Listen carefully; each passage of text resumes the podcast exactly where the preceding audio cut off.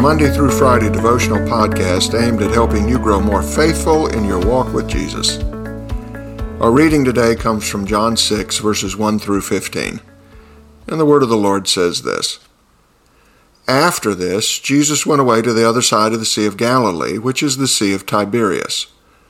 And a large crowd was following him, because they saw the signs that he was doing on the sick. Jesus went up on the mountain, and there he sat down with his disciples. Now the Passover, the feast of the Jews, was at hand. And lifting up his eyes then, and seeing that a large crowd was coming toward him, Jesus said to Philip, 'Where are we to buy bread so that these people may eat?' And he said this to test him, for he himself knew what he would do. Philip answered him, Two hundred denarii worth of bread would not be enough for each of them to get a little.' One of his disciples, Andrew, Simon Peter's brother, said to him, 'There's a boy here who has five barley loaves and two fish, but what are they for so many?' Jesus said, 'Have the people sit down.' Now there was much grass in the place, so the men sat down, about five thousand in number. Jesus then took the loaves, and when he had given thanks, he distributed them to those who were seated. So also the fish, as much as they wanted.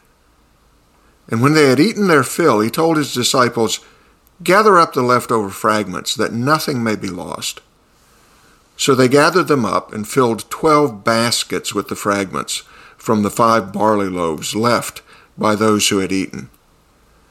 And when the people saw the sign that he had done, they said, 'This is indeed the prophet who is to come into the world.' Perceiving then that they were about to come and take him by force to make him king, Jesus withdrew again to the mountain by himself." We want to think today about meeting your needs. But before we do that, let's pray. Lord, meet our need today for instruction. Help us today as we fix our mind just for a few moments on this precious incident from your word.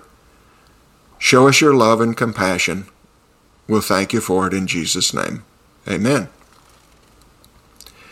Have you ever had too much month left at the end of the money? You know, for many in our world, this is a regular fact of life. There never seems to be enough to go around. Never enough money to meet the need. Never enough peace and joy to overwhelm the emotional emptiness they feel.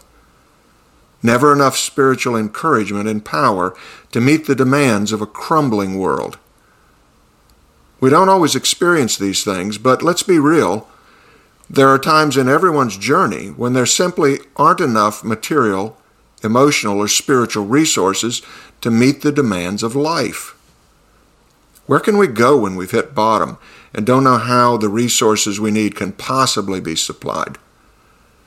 The story we have before us today will give us the ultimate answer.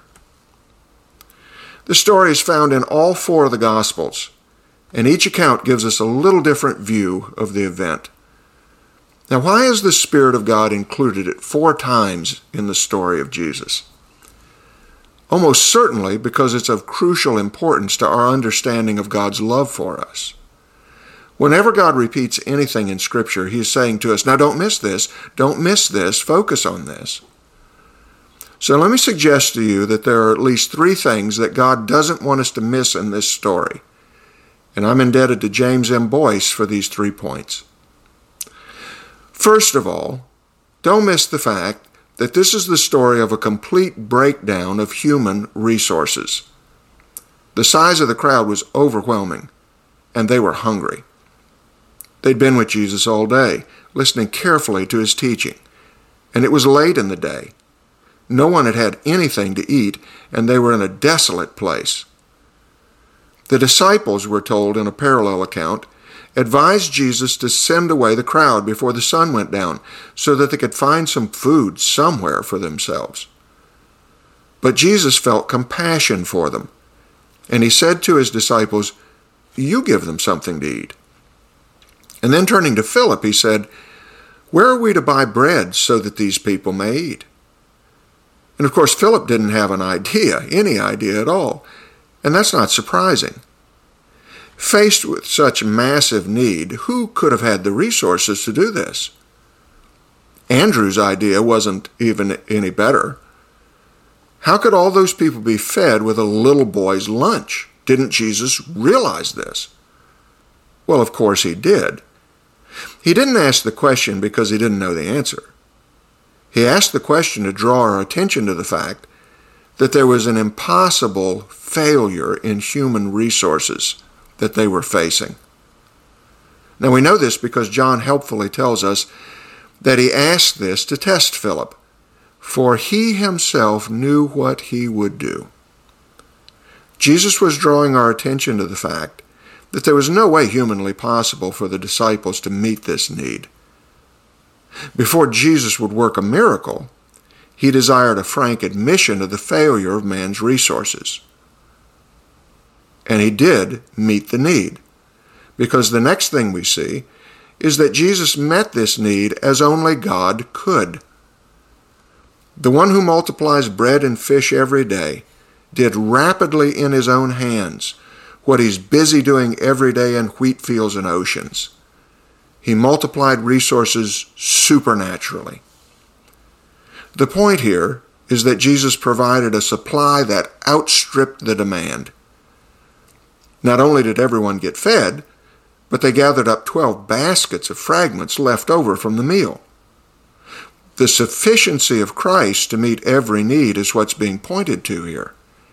Human resources eventually fail, but divine resources never fail.